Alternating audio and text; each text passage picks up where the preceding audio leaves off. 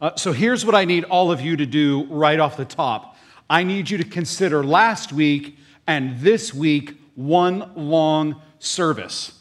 Um, that's actually why we're doing all of the same songs that we did last week again this week, is to make you feel like this is one long service. And actually, I need you to consider my message from last week a really long introduction to my sermon this week. It's one big sermon. So if you weren't here last week or you missed last week and weren't able to watch the video uh, on our website since then, don't leave, stay but some of what I say is informed from last week. So let me give you a quick summary of what we learned last week. The Bible teaches the devil is real. Christians must understand the devil rightly to live rightly. To understand the devil rightly, Christians must understand Jesus rightly. Understanding Jesus rightly empowers us to not give the devil too much or too little credit. So, this moment in the wilderness, the temptation of Jesus in the wilderness, is not a neat moral lesson. It's not an allegory. It is a culminating event where Jesus, the forever king, the supernatural deliverer of God's people, faces the ancient serpent, the devil, the Satan in the wilderness. Jesus must resist temptation in the wilderness, or hope for all of humanity is lost forever. So, this week, the big idea that we're going to try to see in the text is this Jesus wins, the devil loses, we win too. Jesus wins, the devil loses, we win too. To help us get there, I'm going to introduce to you a new uh, sermon segment that I'm going to call Brief Comments That Could Be Whole Sermons. So, these are brief comments from this story that could be whole sermons. Number one, our lives will mirror the life of Jesus. Jesus was just declared the Son of God, and then he was led by the Spirit of God into the wilderness. Just because God declares us his children doesn't mean we won't walk through the wilderness. We will face temptation. Number two, don't disconnect Jesus' fasting from the Spirit's leading. The Spirit leads Jesus into the wilderness, and Jesus fasts. They go together. Number three, Jesus was hungry, not helpless. He was hungry, not helpless. After 40 days of fasting, Matthew tells us Jesus was hungry. That is perhaps the biggest understatement in all of the Bible. There are literally people in this room who are afraid to be with me if I don't have my 10:30 a.m. protein bar. 40 days, I'm going to be starving and I will go through you for food, right? So I grew up, I heard multiple times growing up that Jesus, in this moment, because of fasting, was at his weakest, facing the temptation. Jesus was physically weak from hunger, he was spiritually strong. Removing food to focus on prayer and his relationship with the Father was wise preparation for temptation. Heightened dependence upon God is not weakness, it's wisdom. All right, several brief comments that could be sermons about the whole idea of temptation. Temptation is all about intent. And what I mean here is the literal word temptation. I think we immediately think temptation is an evil word, but the word is informed by intent in the scriptures this is sometimes differentiated with the word test and temptation. What's the difference? A test is for the good of the person, it's for the good of someone. So if you teach a kid to ride a bike and they know what they're doing and you remove the training wheels and you push them along and you let go and you test their skill, it's for their good. You want them to ride well, not skid across the pavement. A temptation is a malicious attempt to get someone to fail. This would be like a parent putting their child on a bike, taking off the training wheels, putting them on a downhill, and giving them a shove. They know they're going to fail. That's the difference test versus temptation. Temptations are traps set in front of us to get us to act in an anti God way. Temptations occur outside of us. They're traps set for us by the evil one, his crew, other humans, both Christians and non Christians, and this broken world that we live in. Paul writes this in 1 Thessalonians 3 5. For this reason, when I could bear it no longer, I sent to learn about your faith, for fear that somehow the tempter had tempted you and our labor would be in vain. Paul was genuinely concerned about this exterior temptation coming from the devil to this church in Thessalonica. At the same time, temptations arise from within us, outside of us, within us. We're tempted within ourselves. Jesus' brother, named James, writes this let no one say, when he is tempted, I'm being tempted by God. For God cannot be tempted by, with evil, and he himself tempts no one. But each person is tempted when he is lured and enticed by his own desire. Then desire, when it has conceived, gives birth to sin, and sin, when it's fully grown, brings forth death. So we can be tempted from without, we are tempted from within. So maybe you've heard something like this. I've heard this kind of statement floated around. When I'm tempted, I'm not sinning unless I act upon the temptation. Well, that statement kind of forgets our internal temptation part that there's stuff going on inside of me that I might not even be able to see. Stuff like covetousness, where I really want what you want and I'm not content with what I have, or hatred. Jesus replies to that popular statement like this in Matthew chapter 5. But I say to you, everyone that looks at a woman with lustful intent in here has already committed adultery with her in his heart. So, when I permit and participate with my internal desires that are anti God's ways, I'm sinning. Even if it's not demonstrated outside of me. And when I sin, death is just around the corner. So just because there isn't an exterior action, that doesn't mean I'm not sinning. Big point. Temptation did not come from within Jesus. Jesus did not possess interior sinful desires to match the devil's exterior temptation. Jesus was the perfect human. Now, that doesn't diminish at all Jesus' experience of the temptation. Um, author of the Chronicles of Narnia, C.S. Lewis, who lived um, around World War II, helps us so much here. He says this No man knows how bad he is till he has tried very hard to be good.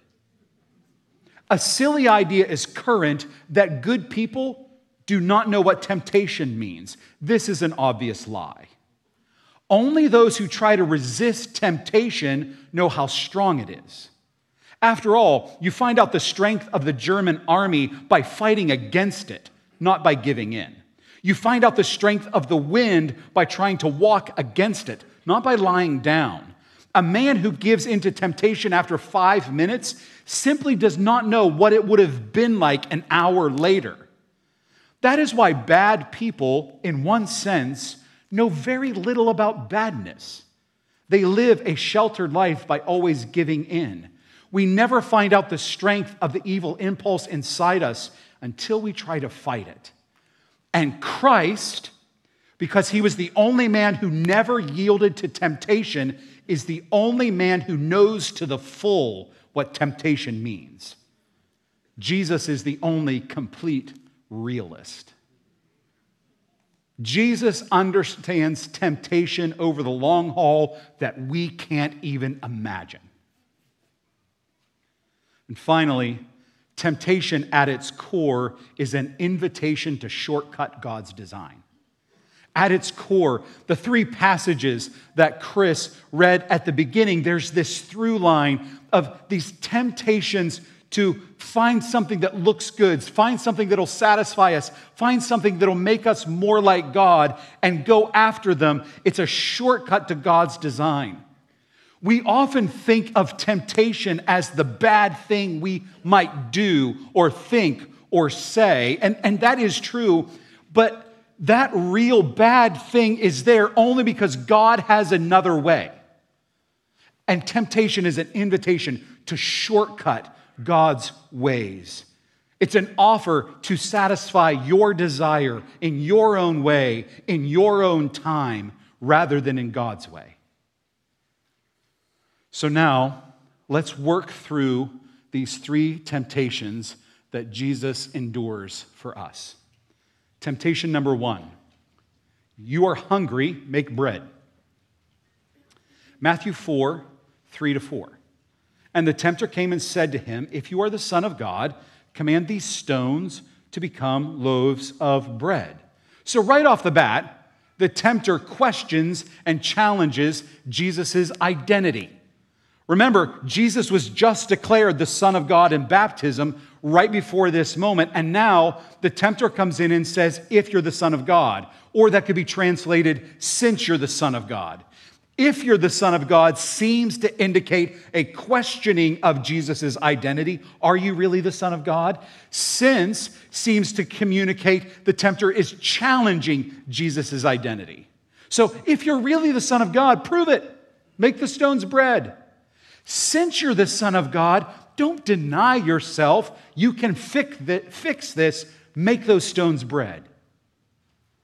Now, as I've read this story m- multiple times, I, I've come to this realization there doesn't seem to be any obvious malicious intent. Like, the tempter isn't asking Jesus to kill someone or steal or openly lust in a way. In a way, you could say it's just bread, right? Well, what is the temptation then? We've got to remember who the tempter is. The tempter, the Satan, lies and slanders. The devil is slandering the Spirit's leading. The Spirit led Jesus to the wilderness and led Jesus to fasting, led Jesus to hunger. The tempter attempts to get Jesus to question that leading. The temptation is Jesus, you have a need, satisfy it. Meet it. The devil claims, Jesus, you can have a feast without the fast. God's path for you here isn't satisfying. So satisfy yourself because of who you are in your way and in your timing. Jesus' reply in this moment is My calling is to feast without food. Well, how do you do that? Jesus says this, but he answered, It is written, Man shall not live by bread alone, but by every word that comes from the mouth of God. So we're going to notice a pattern in each temptation. Jesus does this. He goes back in time and pulls out a story of God's people that's recorded in the Old Testament and in one particular book, Deuteronomy. This story is from Deuteronomy 8, verses 2 and 3. Moses says this to God's people, and you shall remember the whole way that the Lord your God has led you these 40 years in the wilderness. Where are they? Help me out. In the wilderness. Where's Jesus? Do you think there's a connection? I do too. He led you into the wilderness that he might humble you, testing you to know what was in your heart, whether you would keep his commandments or not. And he humbled you and let you hunger and fed you with manna, which you did not know, nor did your fathers, that he might make you know that man does not live by bread alone, but man lives by every word that comes from the mouth of the Lord. Hunger, then food, highlighted the nutritional value of God's word. God's words are more life giving to God's people than carbs, protein, and fats. Jesus responds to the tempter No, what I really need in this moment, tempter, is God's word, God's provision, God's promises, God's plan. Even when I'm hungry right now, I'm actually full. I have his words. Temptation number two you are protected, jump off a tower. You're protected, jump off a tower. Matthew 4, 5 to 8. Then the devil took him to the holy city, to Jerusalem, and set him on the pinnacle of the temple and said to him, If you're the Son of God, same thing, question, challenge identity. If you're the Son of God, throw yourself down, for it is written, He will command His angels concerning you, and on their hands they will bear you up, lest you strike your foot against a stone. And once again, the devil doesn't present Jesus with an egregious, obvious, immoral moment. Instead, they stand on the top of a tower in downtown Jerusalem. The devil even quotes scripture here. The devil is now patterning Jesus. Jesus goes, It is written. And now the devil is going, Well, it's written. Remember last week we discovered that Paul said that the devil can disguise himself as an angel of light. This week we learn the tempter also knows his Bible. And we would be wise to remember that. So, what is the temptation? Jesus, you have a promise, prove it. God, the devil is saying to Jesus, God isn't worthy of your trust until you have a satisfactory response. The space between God's promises and God's fulfillment, that place right there, that isn't a safe space for you, Jesus. You better make sure God is going to keep his promise. If he doesn't fulfill it on your timetable, that promise is null and void. So prove that God is worthy of your trust. After all, you're the Son of God, right? The devil is sowing doubt. Is God trustworthy? You ever felt that? Jesus' reply is My calling is to trust, not test. My calling is to trust, not test. Jesus said to him, Again, it is written, You shall not put the Lord your God to the test. So again, Jesus time travels back to God's people in Deuteronomy. In this section, it's describing what it looks like to love God. Moses tells God's people, You shall not put the Lord your God to the test as you tested him at Massah. So, what happened there? Well, at Massah, God's people were in the wilderness and they were thirsty. Their thirst made them question God's promise to deliver them from Egypt. Because God said, I'm going to take you out of Egypt and deliver you to the promised land. You're going to no longer be slaves, you're going to be free. I'm going to take you from cursing to blessing.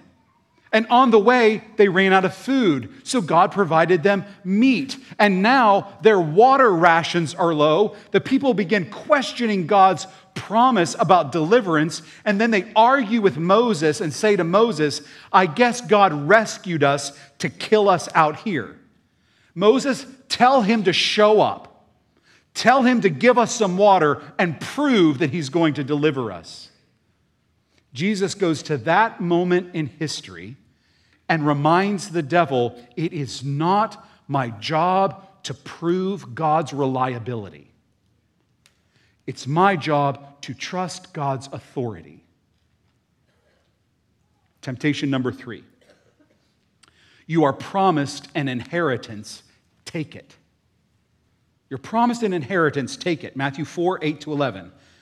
Again, the devil took him to a very high mountain and showed him all the kingdoms of the world and their glory. And he said to him, All these I will give you if you fall down and worship me. So, from this great vista, the hero and the tempter view all the kingdoms of the world and all of their glory. And it's in this moment we do see an obvious bad thing. Even if you aren't a Christian, many would cringe at the idea of worshiping the devil. But the devil is making a deal here. He's more wise than any beast that was crafted in the garden. He's making a deal with Jesus. He's a slick salesman. If you worship me, I'll give you the kingdoms of the world. Well, that's actually pretty significant because God has promised Jesus multiple times in the scriptures that he's going to give Jesus the kingdoms of the world and their glory. Here's one example God said to Jesus in Psalm 2 8, Ask of me, and I will make the nations your heritage and the ends of the earth your possession. In the book of Revelation, we read this moment where when heaven and earth come back together, that the nations are going to bring their glory into this new realm that's created and give it to Jesus. So the devil comes in and says, Get what you're promised. I, I know you've been promised that. Let's get it on a different path. Get your nations, get your kingdoms, worship me, and I'll give you your inheritance. Well, why could that be a temptation? Well, in God's plan, the way, the path through which Jesus receives his inheritance is the cross. To worship and obey God the Father, Jesus has to go to Jerusalem and suffer and die. The devil's deal here is a shortcut. The temptation is Jesus, you're going to have suffering, avoid it. Later in Matthew's account, Jesus is going to explain this reality to his friends. Matthew 16, 21 to 23. From that time, Jesus began to show his disciples that he must go to Jerusalem and suffer many things from the elders and chief priests and scribes and be killed and on the third day be raised. And Peter took him aside and began to rebuke him, saying, Far be it from you, Lord. This shall never happen to you. But Jesus turned and said to Peter, Get behind me, Satan. You're a hindrance to me. For you're not setting your mind on the things of God, but on the things of man. Jesus clearly tells his friends this is the path for deliverance. This is the path for salvation. This is the path where I'll get my inheritance. And Peter steps in and corrects Jesus. And I'm going to be honest with you, I actually resonate with Peter.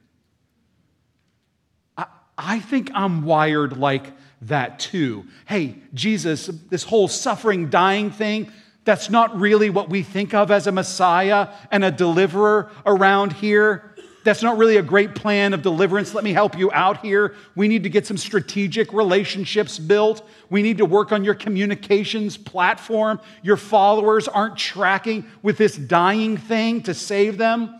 Let's think military takeover, Jesus.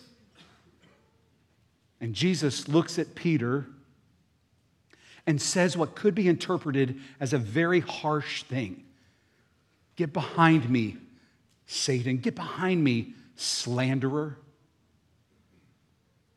Do you think Jesus yelled at him? I don't know. Nobody knows. But we sure can tell that, that Jesus is looking at Peter and saying, Peter, stop slandering God's plan. You've been with me for three years. I know my path, and I know it's hard, and I've set my face to that path. Don't join the slanderer from the wilderness. I've already faced this temptation and won. Don't tempt me again. You're a burden now, not a help. The temptation for Jesus is Jesus, you can have the crown without the cross. You can get the kingdoms and not be killed. There's an easier path to get what you deserve. It's as if the devil is looking at Jesus and saying, Listen, God's rewards aren't worth suffering for. God isn't really worthy of your worship if it involves suffering. I'll give you rewards without the suffering. Jesus' reply is My calling is to serve, not swerve. Then Jesus said, Be gone, slanderer. For it is written, You shall worship the Lord your God, and him only shall you serve. Then the devil left him, and behold, angels came and were ministering to him. Jesus ordered the tempter to go sit in the corner. Never doubt who's in control in the wilderness. And this Deuteronomy quote that Jesus gives us, Moses is reminding God's people about their forgetfulness regarding God. Don't forget it's God who rescued you. Don't forget right now that it's God who's providing for you, that it's God who gave you your land, your houses, your wells, your water, your trees, your food, your friends, your family.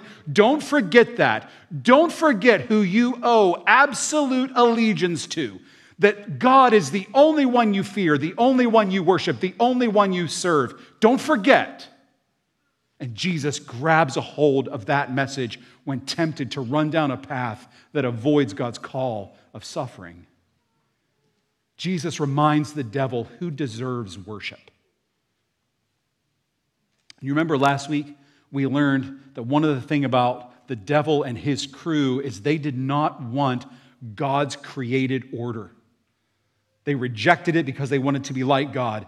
And I love this moment so much because the, the story, the storyteller in me loves it because it, it comes full circle.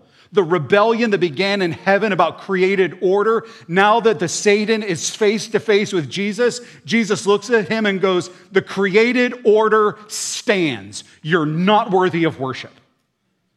I'm not giving in. And the devil responds to Jesus' victory and his authority, and he obeys Jesus and leaves.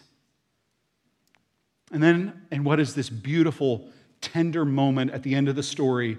God sends ministering angels to Jesus. Whether that was food or words of help, we don't know, but God comes in at the end and comforts his son. So, friends, why does it matter that Jesus won? I've said that last week and this week. It's a life or death situation. He has to win. Well, why does it really matter that he won in the wilderness? Well, Jesus' victory in the wilderness does a couple of things. First, it verifies Jesus' identity. I hope most of you know what I'm about to say. This moment in the wilderness is like two factor authentication. You know what that is? Where, where you set up your account, that it's going to send a text to your phone to be able to get into your account. You get the code and you have to send it back. The wilderness is the second step of two factor authentication. The identity is verified. Jesus is declared the Son of God by God with the Spirit over him in the water. He is verified, he is authenticated as the Son of God in his victory over the devil in the wilderness. Jesus is who Matthew claims. And I wish I had time to go back through every claim about Jesus all over again. Jesus is who Matthew says he is son of Abraham, son of David, son of God, supernatural deliverer of God's people. He is, he's authenticated in this victory. Jesus' victory in the wilderness highlights temptation's severity. So, if Jesus is who Matthew claims Jesus is, son of Abraham, son of David, son of God,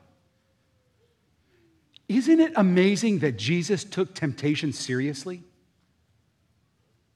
Have you ever thought about that? Like he was led by the Spirit and he took 40 days without food to pray and be with God to be ready. So I'm left to look at myself and go, do I take temptation seriously at all? Am I in any type of regular prep mode? If, friends, if Jesus needed to be ready, maybe, maybe we do. Let me read again from Jesus' brother James. James 1 13 to 15. Let no one say when he is tempted, I'm being tempted by God, for God cannot be tempted with evil, and he himself tempts no one. But each person is tempted when he's lured and enticed by his own desire. Then desire, when it is conceived, gives birth to sin, and sin, when it is fully grown, brings forth death. When our internal desires hold hands with external temptations, they produce sin. They are, produce violations of God's laws and ways and paths and desires. And when that happens, death is right there. So when we talk about this whole idea of temptation, there are only two paths. Like when we hit temptation, there's only two paths.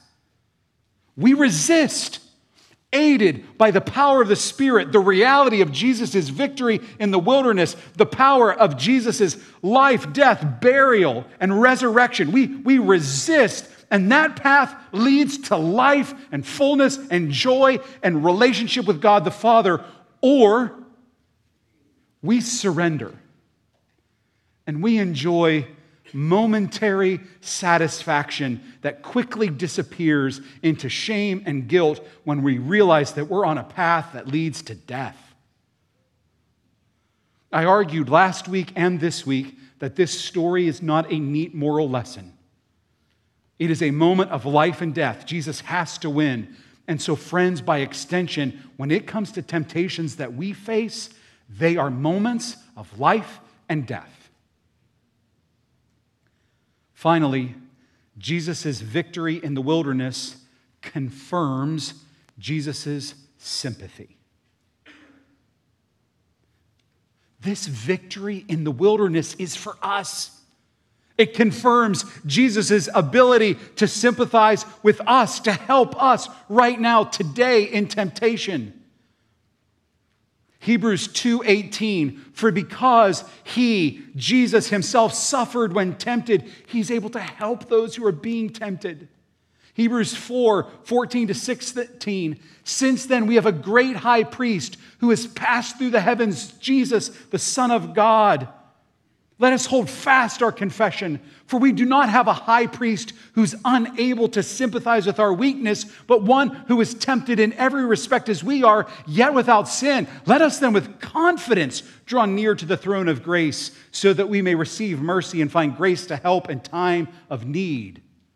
In the wilderness, the devil hurled all his schemes at Jesus, just like he hurls them all at us. Jesus resisted all of the methods and strategies of temptation without fail, and because he won, we receive the benefits. Jesus' victory in the wilderness is contagious. We get it. We receive help in time of need. Because Jesus suffered in the wilderness, he can provide us help as we experience the same suffering of temptation. We receive sympathy in time of need.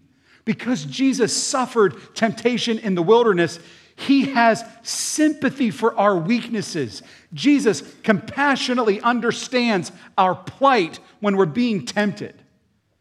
So, brothers and sisters, real quick, when you're being tempted, if you're honest, what do you believe Jesus' attitude is toward you?